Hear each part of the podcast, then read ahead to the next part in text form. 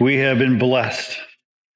We have been blessed so much that uh, when we have difficulties, we usually say that we've had a bad hair day.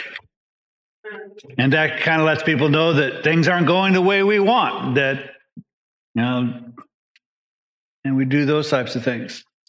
Um, every once in a while in our lives, a really difficult circumstance happens.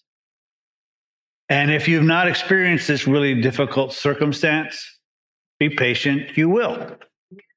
Because that's the law of humanity is that we all experience sickness, death, disease, war, famine, earthquakes, fire, all sorts of difficult situations.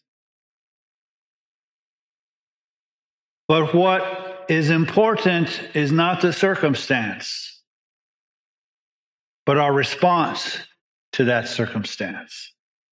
And we're going to see in this portion of the book of Job how Job responded to a series of devastating tragedies. He didn't have just a bad hair day, he didn't have just one bad circumstance. We're going to see in one day a series of tragedies, a series of devastations, which came about because God and Satan had a conversation about Job. And Satan accused Job of only worshiping God and praising God because he was blessed. And Satan said, if, if you take his stuff away, he will not only curse you, but curse you to his face, to your face. And God said, You can't touch him, but do with him as you will. And so in chapter 1, verse 13, it follows up after Satan has left the presence of the Lord to do what Satan does. Now, on the day when his sons and his daughters, and that being him being Job, when his sons and his daughters were eating and drinking wine in their oldest brother's house. Now, this reminds us that there was this series of events that the that the seven brothers and the three daughters would take turns going through the celebrations, each in one brother's house and then inviting their sisters to join in. So at this particular series, they're at this oldest brother's house. So they're celebrating at his house. And a messenger came to Job and said, The oxen were plowing and the donkeys feeding beside them, and the Sabeans attacked and took them. They also slew the servants with the edge of the sword. And I am alone have escaped to tell you. And so, in essence, to put it in our modern vernacular, one of Job's businesses just got a hostile takeover. They seized his support, they, he seized the business, his income, and these people took them. And not only did they take his animals, which was a part of his business, they slew the servants as well. So they, they killed people that Job knew, that people that worked for Job, that Job had a knowledge of and trusted because they were participating in this part of his business. And while he was still speaking, another also came and said, The fire of God fell from heaven and burned up the sheep and the servants and consumed them, and I alone have escaped to tell you. So not only has one business been taken by a hostile. Another, by supernatural causes, a fire coming down from heaven has consumed a second part of his business. He's now, all this part of his, um, able to, to make sure that he is diversified. Now, two of his life incomes has been taken away. And again, his servants have been killed. And while he was still speaking, another also said, came and said, The Chaldeans formed three bands and made a raid on the camels and took them and slew the servants with the edge of the sword. And I am alone, have escaped to tell you. His final business venture has been attacked, hostile takeover, and removed. This has all happened in one day. As one servant tells him of a calamity, of a tragedy, before he's able to finish, another one comes in and another one comes in. Now, most of us would be reeling under one circumstance. Job has now experienced three in succession immediately on the very same day. But that's not all of the tragedies. And while he was still speaking, another also came and said, Your sons and your daughters were eating and drinking wine in their oldest brother's house. And behold, a great wind came from across the wilderness and struck the four corners of the house, and it fell on the young people, and they died. And I alone have escaped to tell you. So now, not only has Job's businesses been decimated and removed, and he's now no longer a wealthy man. He no longer has his children. They've been killed. He's suffered attacks by others, and he's had, if you will, Mother Nature devastate him. All in the series of not only one day, but repeated and repeated and repeated. Before he can absorb the knowledge of one, another comes. Now, so often when people have difficulty, one of their immediate responses, Why God? It's automatically, we blame God. And then it's like, well, did I sin? Did I do this? Why, why, God, are you doing this to me? And that's so often our response and many people's response to tragedies and difficulties. It's why. Job has a different response. Job doesn't seek to understand why at this point. Job doesn't seek to fall blame. He doesn't say, well, you know, if my servants would have been paying attention, they could have repelled the attacks of the Sabeans and the Chaldeans, and my property would be safe. And if my house had been built, my brother, my son's house had been built better, or God hadn't caused the wind to happen, that my children would be here. That's not his response. His response is not why or to blame people or God. Notice what Job's response is. Then Job's, uh, Job arose and tore his robe. That's in that culture a sign of grief that he tears his clothes. So he, he's not impervious to what has happened. It hurts him. It grieves him deeply. So he tears his robe and he shaves his head to let people know that he is grieving, that this is difficult. And he fell to the ground and worshiped. Of some of the most amazing statements in the scriptures, to me, this is one of the most amazing. He grieved, didn't ask why, didn't blame. He worshiped God.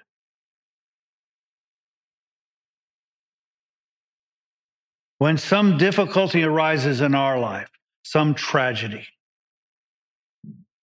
oh, that we would be like Job. When the doctor calls you into his or her office, and you know when he calls you or her calls you into his, his or her office, it's never for a good thing. And you can tell because you've been called in in the uncomfortability of this doctor, and they tell you such things as you have cancer, or you have leukemia, or you have some illness, some multiple sclerosis, whatever the illness may be, it is a devastating statement. When you are told that you have cancer, all of a sudden the rest of the conversation kind of stops. The doctor keeps talking, but you kind of stop listening because now you're trying to take in the impact. What does that mean to me? How much do I have to go through chemotherapy? Do I have some type of prognosis where I'm going to live longer? And the doctor's going to start saying, well, here's the courses of treatment and here are all the things. And and it's just too difficult to take in because you've just been told you have this serious illness.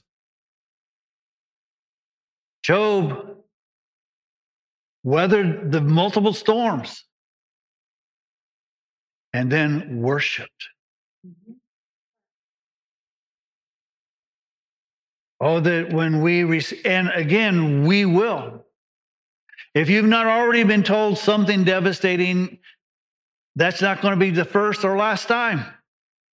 You're going to get a series of events. You're told you have cancer, and you're told to do things, and you do those things. And then there may come a time those treatments didn't work. All of a sudden, you have to accept those things. It is overwhelming. That's tragic. It's but the response of Job is, and the response that I hope the next time I have a tragic situation is that I worship God. It's not why, it's not how come, it's not God, are you mad at me? It's God, I worship you because you're my Father who loves me and made me, sustained me even to this moment. So he worships and he says, Naked I came from my mother's womb, and naked I shall return. I didn't have anything when I came, and I'm not taking anything with me when I leave. He says it more eloquently than I do. My lack of eloquence is there are no U Haul trailers on the back of a hearse. He says, Naked I came, naked I leave. They might dress me up, but I'm not even taking the funeral clothes with me. The Lord gave. Notice Job didn't say, Man, I worked so hard to gain all that I had, all this wealth, all these businesses, all these servants, and children who were great. I worked so hard. And he goes, No, no, the Lord gave. The Lord blessed me. And the Lord has taken away. God is sovereign. What he allows to happen, happens. And what he does not allow to happen, does not happen. The Lord gave, and the Lord has taken away. Blessed be the name of the Lord. He makes a statement of saying, It's not mine, the blessings were not because of me, it was because God gave them. And if God chooses as God to take them away, okay, but I'm going to bless his name regardless. And that should be our response. Whether God blesses us or God seems to take things away from us, we ought to say, Blessed be the name of the Lord. And I want you to notice something. What did Satan say to God? If you do this, he will curse you to your face. And instead, Job goes, Blessed be the name of the Lord. God knew Job. Satan just simply accused him.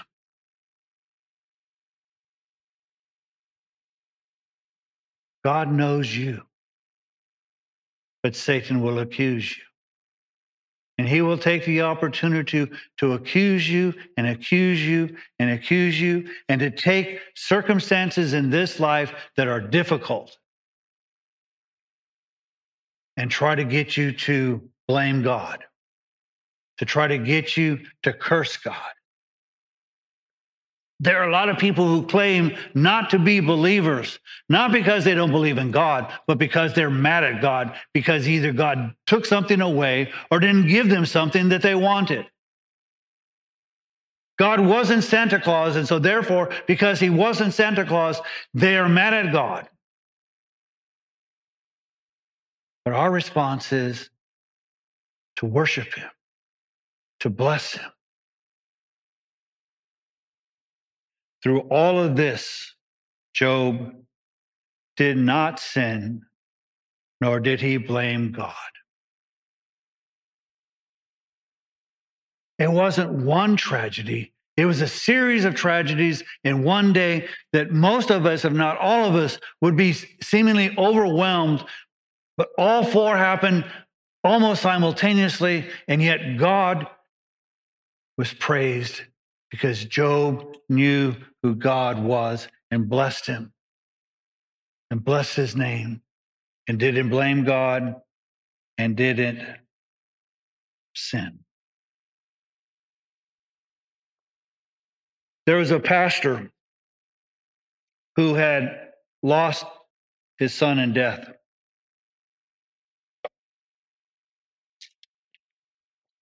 And like most of us, would be reeling from that and his um, pastor mentor of his gave him some advice that I think is some of the best advice I've ever heard a pastor give, which is saying something because most pastors give all kinds of advice. He said, Do not exchange what you know about God with what you don't know about God. So let me tell you a few things about God in one particular passage of scriptures.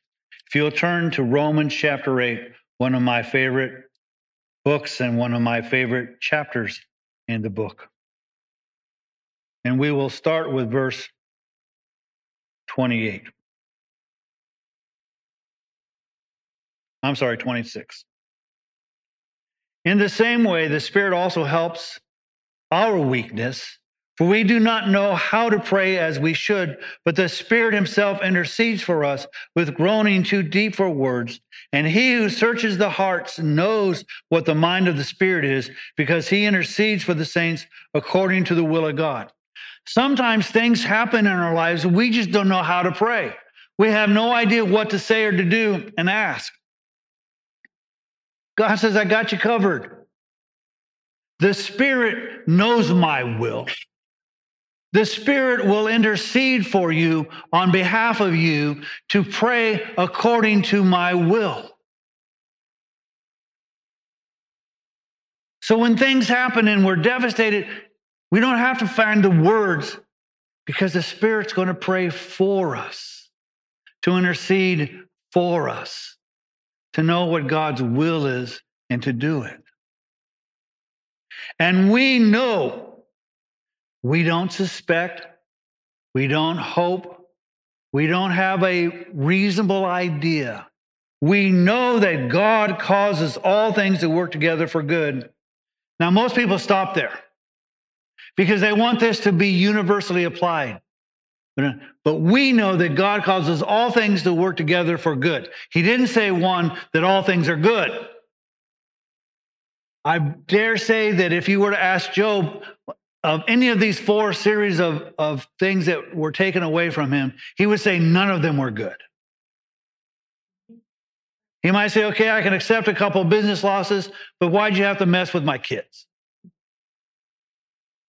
And other people who have terrible kids say, why, did, why don't you just take the kids and leave the businesses? You know, we all have our, our dysfunctions. He says, he didn't say all things are good. He says all things are cause to work together for good to those who love God. If you don't love God and stuff happens, stuff happens. But if you love God and to those who are called according to his purpose, God is going to work to make it good. Now, how so many people in modern Christianity try to turn that in is that they will, some tragic event will happen. And they'll say, the good that God turned is, is that now I have this ministry where I can minister to people who have suffered the same thing that I suffered. I don't buy it.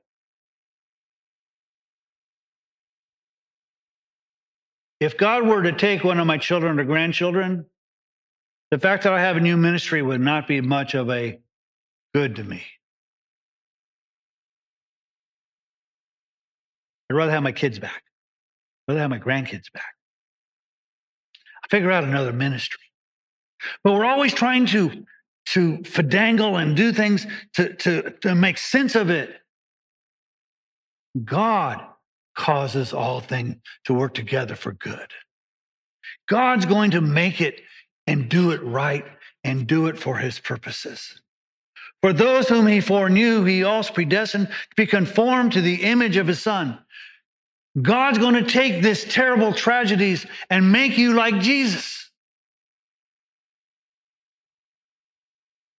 Wait a minute. You're going to take terrible stuff and make me like Jesus.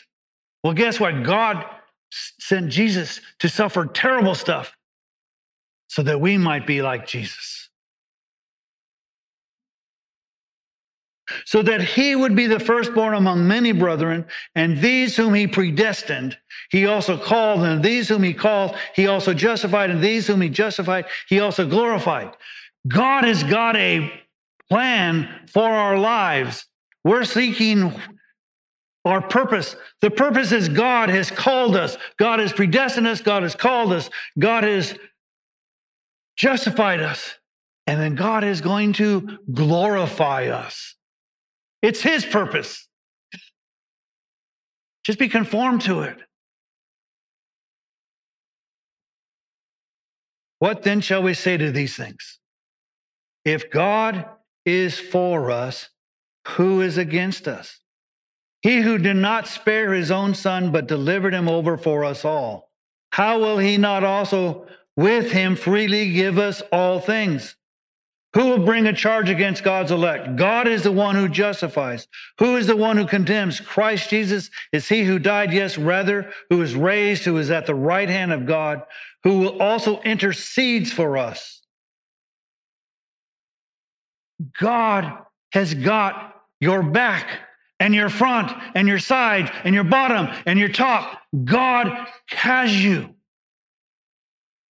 And Jesus intercedes for you. That's why he's sitting at the right hand of God. When we mess up, Jesus says, I paid for that. When we're faithless, Jesus says, I am faithful.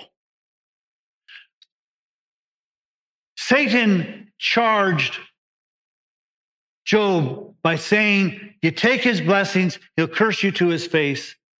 And Jesus is there to say, No, he won't, because I've interceded for him. Who will separate us from the love of Christ? Will tribulation or distress or persecution or famine or nakedness or peril? Just as it is written, For your sake we are being put to death all day long. We are considered as sheep to be slaughtered. He's saying nothing can separate us from the love of God. So that advice that that pastor gave is scriptural. We know that God loves us. We know that God intercedes for us. We know that nothing can separate us, no matter how damaging those catastrophes and disasters might be. Nothing separates us from the love of God. So when those tragedies come, and they will come, we don't question whether God loves me because he does. And he's going to make all things work together for good because I love God and I am called according to his purpose. Now, his purpose may be to say, Hey, Satan, if you consider my servant Joe, God, I'm not that, build a hedge around me first. But that's what God calls me to do, then that's what my mission is. And hopefully that I will remember the scriptures that says, nothing separates me from the love of God because he sent his son. But in all these things, we overwhelmingly conquer through him who loved us. We may be in the midst of our lives, and I love to use sporting analogies. We may be in the midst of a football game and we look up at halftime and the score is 99 to nothing and we don't have the 99. And we may think that we're going to end in ignominious defeat. But according to God's word, when the game is over, we not only win, we win overwhelmingly. It's now a million to 99. Trust Him. For I am convinced. I haven't thought about this. I haven't, I'm convinced. I've considered it and considered it and considered it and seen the observations and seen what God has done in my life and the lives of others. And I am convinced that neither death nor life, nor angels, nor principalities, nor things present, nor things to come, nor powers, nor heights, nor depth, nor any other created thing, including Satan, will be able to separate us from the love of God, which is in Christ Jesus our Lord. How is it that I know God loves me? Because of Jesus. How do I know that God hears me? Because of Jesus. How do I know that I'm a child of God because of Jesus. Because the, God has expressed his love and who he is through our Lord Jesus Christ.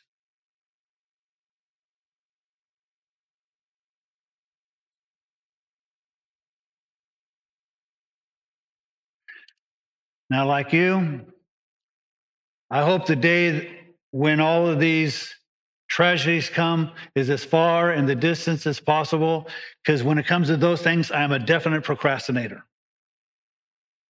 I like the good life don't like so much the tribulation.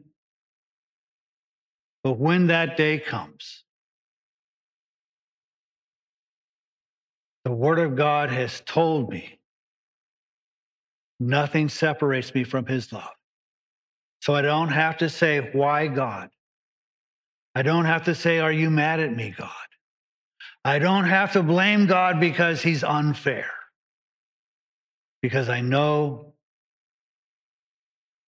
nothing separates me from his love. Nothing, not even myself.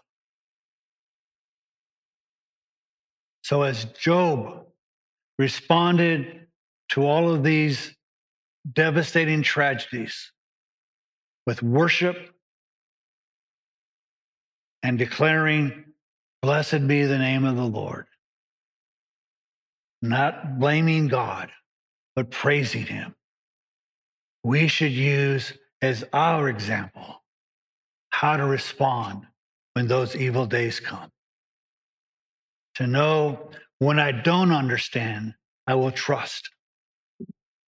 When it hurts, I will trust. And I will make a statement that because of God's word, I know what it says. And therefore, I don't have to be afraid because he has me in this life and eternally. And all God's people said,